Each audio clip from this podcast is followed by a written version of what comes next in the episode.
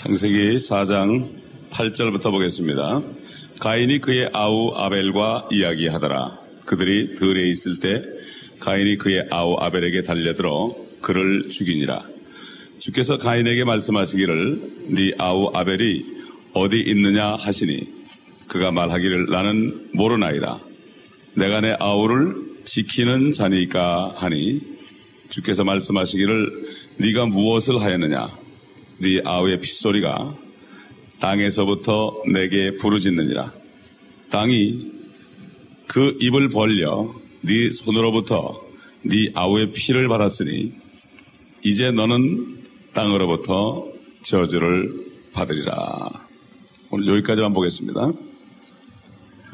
아, 오늘 우리가 이 말씀을 통해서 어, 좀 깊이 상고해야 될 것은 두 가지입니다. 첫째로 어, 내가 아우를 돌보는 자니까 이렇게 물었습니다.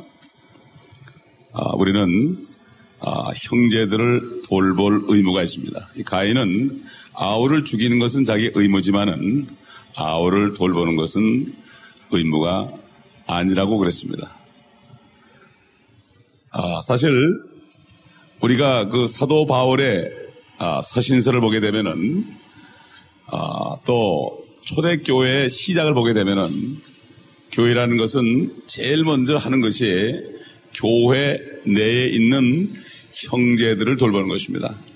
형제들이 궁핍할 때 그들을 돌보는 것이 바로 교회의 사명입니다.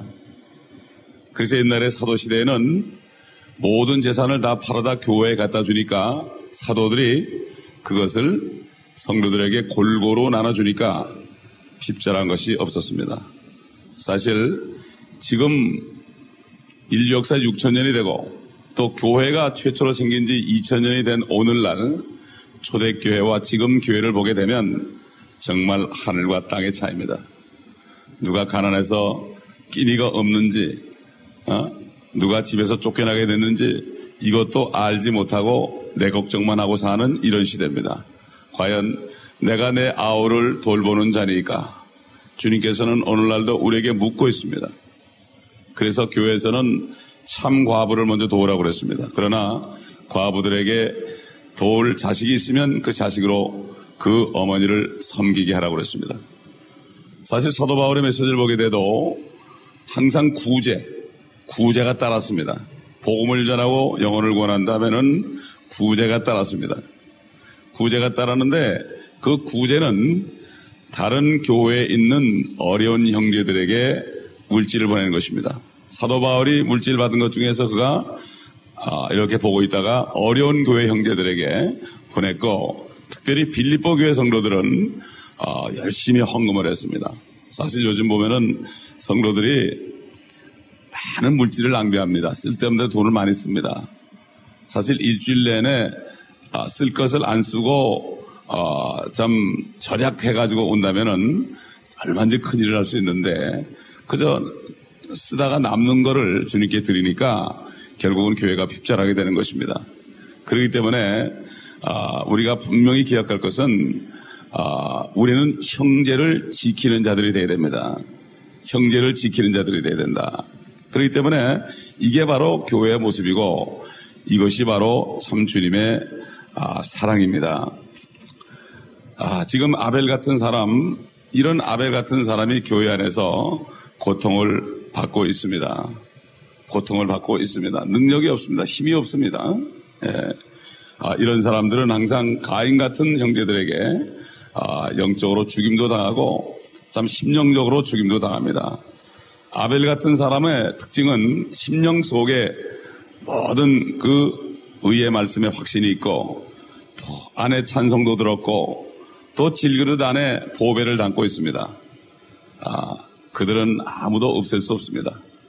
그들을 없앨 수 있는 방법은 죽이는 길밖에 없습니다. 지금도 많은 아벨들이 가인들에게 교회 내에서 핍박을 받고 죽임을 당하고 있습니다. 이것이 오늘날의 현실입니다. 창세기 말씀이 과거가 아니라 이것이 바로 지금 일어난 현실들을 얘기하는 것이고 인간이 최초의 선악을 알게 하는 지식의 나무를 열매를 먹고 난 후에 선악을 알게 되었을 때 최초로 저지른 죄가 바로 살인입니다. 살인입니다. 물론 최초의 죄는 하나님의 말씀에서 뺀 것이요, 또 더한 것이요, 또 하나님의 말씀을 아주 통째로 변질시켜버린 것이지만 이것 때문에 죄를 짓게 됐고, 죄를 짓게 되다 보니까 최초로 나온 범죄가 살인이라 하는 것입니다. 우리 주님께서 옛사람의 말 한바 너희는 살인하지 말라 했지만은 나는 너희에게 이르노니 누구든지 형제를 미워하는 자마다 이미 살인하였느니라. 이 주님의 말씀에 비춰보면은 교회 안에서 지금 얼마나 많은 살인이 있습니까? 어떤 큰 교회 한 몇천 명 되는 교회에서 주일날 성찬을 하는데 그 교회가 지금 두 파로 나눠가지고 막 싸움을 하고 있습니다. 법정에 소송을 내고 있습니다. 교회 내부에서 어, 두 파로 나눠서 서로 잘했다고 법정에다가 소송을 내고 있는 상태에서 성찬을 하니까 어느 집사님이 앞으로 걸어 나가더니 성찬상을 뒤집어 엎었습니다. 이렇게 서로 미워하고 살인하는 교회에서 무슨 성찬을 하느냐고 어? 그런 일이 있었습니다. 물론 그렇게 뒤집어 엎은 사람도 나쁜 사람이지요. 그러나 그것을 또 그대로만 우리가 나쁘다고만 그럴 게 아니라 거기에 있는 주님의 메시지도 받을 수 있어야 됩니다. 저는 그 얘기를 들었을 때, 아, 오늘날 우리 교회에 주시는 메시지구나. 미워하는 게 바로 살인이라고 주님은 분명히 말씀하셨습니다. 형제를 보고 미워하는 자마다 이미 살인하였다고 그랬습니다. 여기 이 가인은 아벨을 죽여놓고도 나는 모로나이다 그랬습니다. 요즘도 마찬가지입니다. 형제를 미워하는 것이 죄인지 모릅니다. 죄인지 모릅니다. 아, 그 미워하는 마음으로 앉아 있으면서도 죄인 줄 모릅니다. 아, 그렇기 때문에 그 성찬상을 들어본 그 교회의 경우에 왜 그렇게 됐는가 하면은 성가대 집사, 여집사님과 아, 또 장로님 사모님과 싸움이 붙었는데 장로님, 아, 여집사님이 장로님 사모님의 따귀를 때려서 결국 목사님이 장로님 사모님의 편을 들어가지고 그게 싸움이 된 거예요. 그게 결국 미움이 싸움이 된 거예요. 이게. 그래가지고 그 난리가 난 거예요.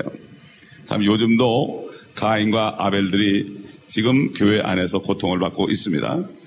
아, 그래서 지금 가인의 특징은 거짓말을 하고 있습니다. 네 아우가 어디 있느냐? 그는 알고 있습니다. 사람을 죽인 자마다 아, 확실하게 알고 있고 현장 검증을 할때 아, 수갑을 차고서 그는 자기가 죽인 장소까지 안내를 해서 죽인 모습까지도 다 재현한 것을 우리가 아, 봅니다. 그렇기 때문에 아, 정말 이 마지막 때 어려울 때일수록 우리는 형제를 지키는 자가 되어야 됩니다. 그래서 요한 1서 5장 1절 4절 요한 1서 내용을 전체를 보면은 형제를 사랑하지 않는 자는 하나님의 사랑이 그 안에 없다 그랬습니다. 하물며 미워하는 자에게 어찌 그 사랑이 있겠습니까? 하나님께로부터 난 사람은 하나님께로 나는 사람을 또 사랑한다고 그랬습니다.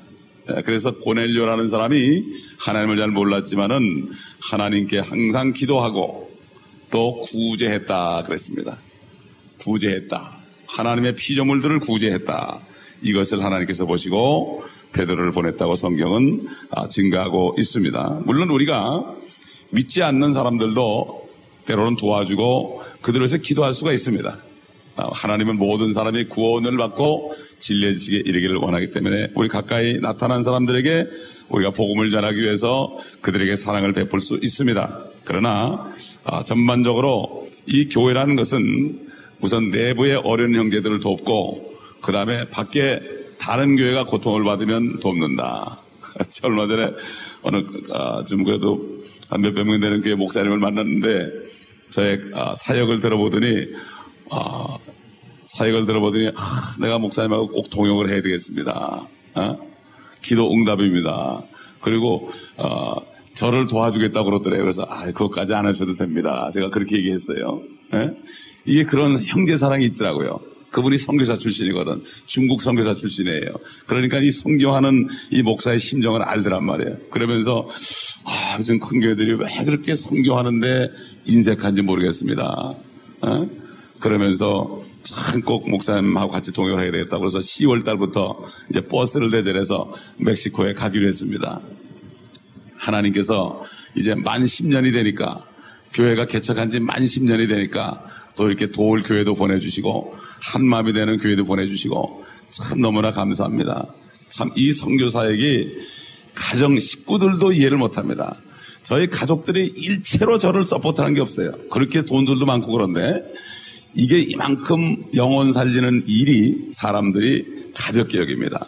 왜 그렇습니까? 이 마지막 때는 영혼을 잃는 건뭐 그건 고사하고 형제를 사랑하는 그러한 마음들도 없습니다. 이게 마지막 때 현상이기 때문에 우리는 주님만을 바라보면서 천국 가가지고 어? 천국 가가지고 오늘 아침에 오는데 이 찬송밖에 안 나와요. 영광일세 영광일세 내가 누릴 영광일세 이 땅에서는 영광 누릴 게 아무것도 없습니다. 어? 은혜로 어? 주나칠 비없는 것 그 아름다운 영광일세 이 찬송이 나옵니다.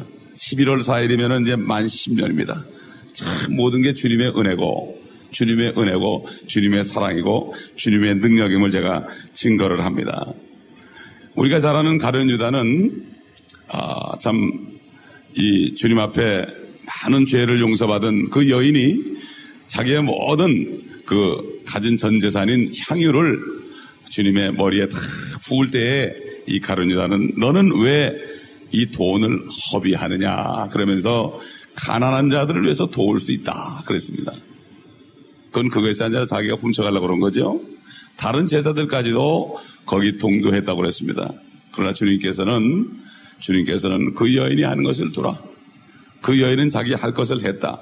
형제 중에 누가 가장 귀합니까? 그 당시에. 형제 중에 가장 귀한 분은 예수 그리스도입니다. 그분에게 다 부었습니다. 그분은 너무 가난하기 때문에. 너무 가난하잖아요. 그분은 집도 없습니다. 집도 없습니다. 그분은 아무것도 없습니다.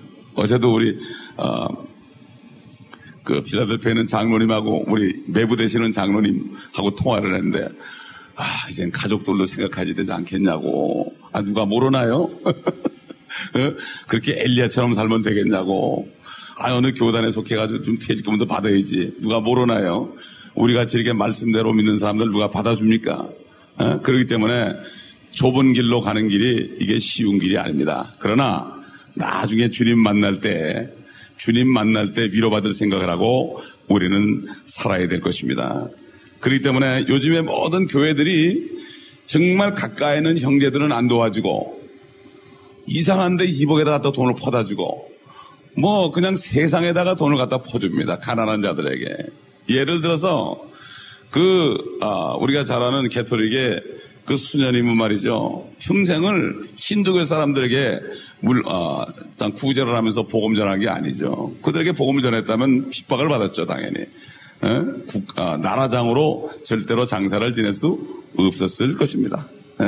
그거 보면은 요즘의 프로그램이라는 것이 자선사업의 프로그램이라는 것이 결국은 가론 유다가 시작한 것이다.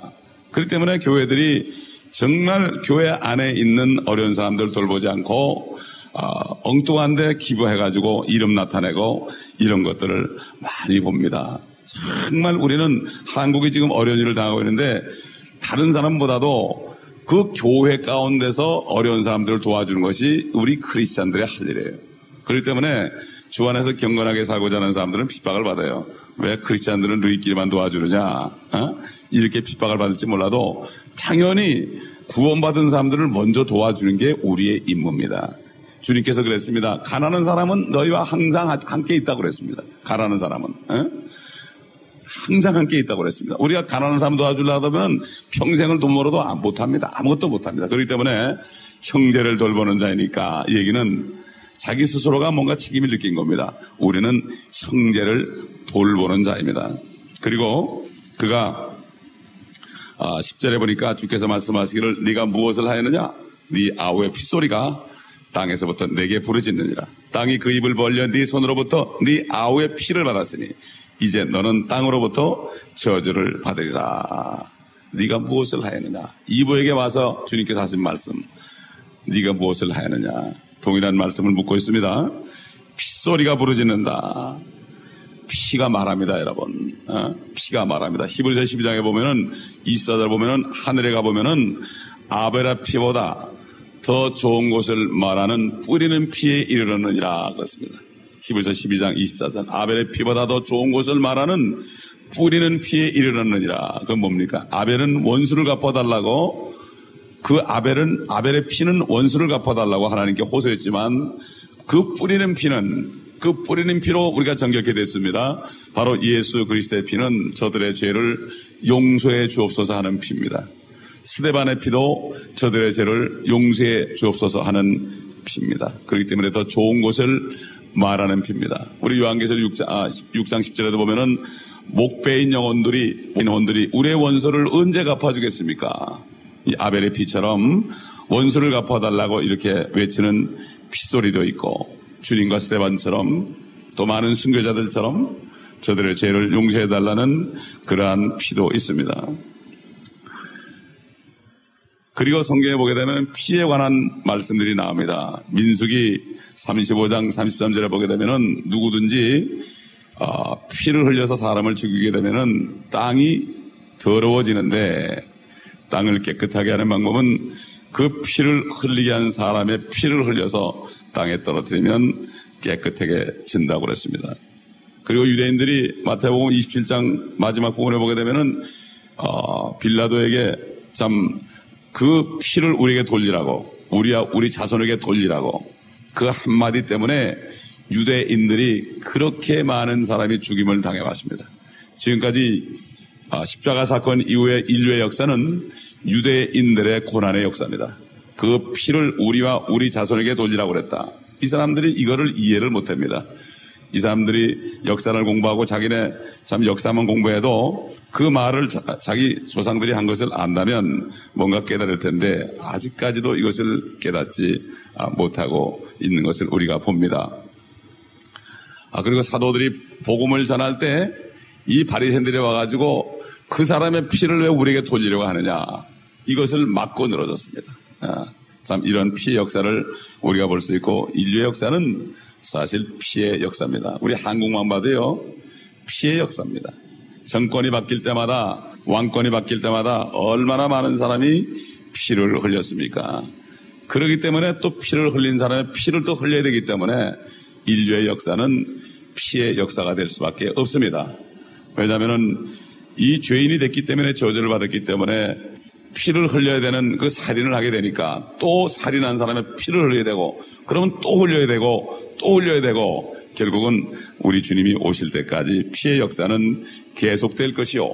바로 피의 역사가 바로 전쟁의 형태로 나타나는 것을 우리가 볼 수가 있습니다. 그리고 주님께서 이 가인에게 너는 땅으로부터 저주를 받을 것이라 그랬습니다.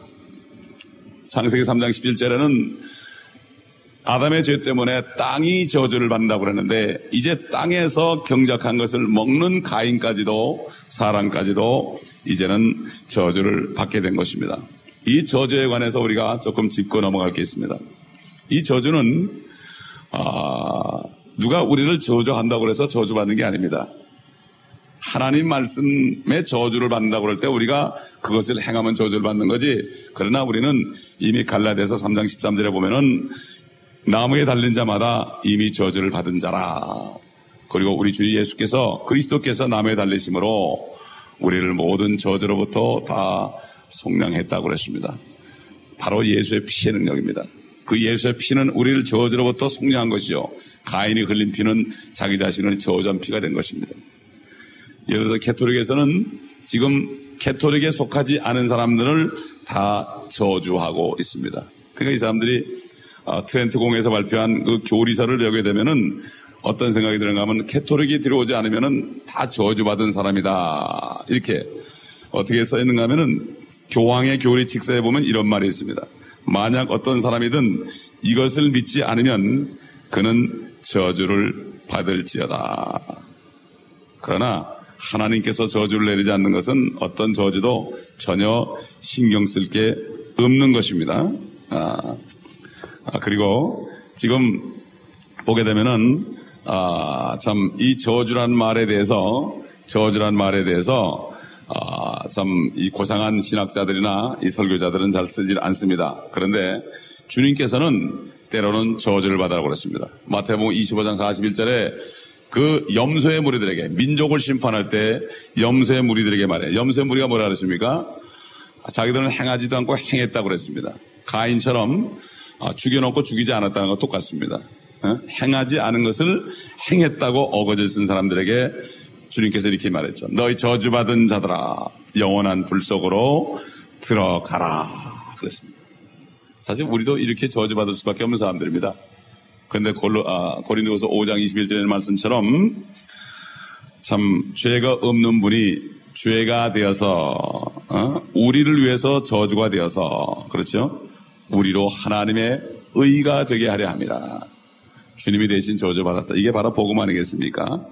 아, 그렇기 때문에 아, 우리는 이 저주에 대해서 그러나 우리가 말씀 안에 있는 아, 또 주님의 경고를 우리가 잘 받아들여야 되는데 거기에 대해서는 내일 아침에 하도록 하겠습니다. 그러므로 어떤 누구도 우리를 저주할 수 없습니다. 그러나 하나님께서 하신 말씀에 대해서는 우리가 정신을 차리고 그 말씀을 지켜야 됩니다. 이제는 구원은 받았지만은 우리가 축복 안에 거하기 위해서는 그 말씀의 두려움으로 떨면서 항상 그 말씀 안에 거해야만 자연 삶을 살 수가 있습니다. 기도하겠습니다. 아버지 하나님, 바로 가인과 아벨의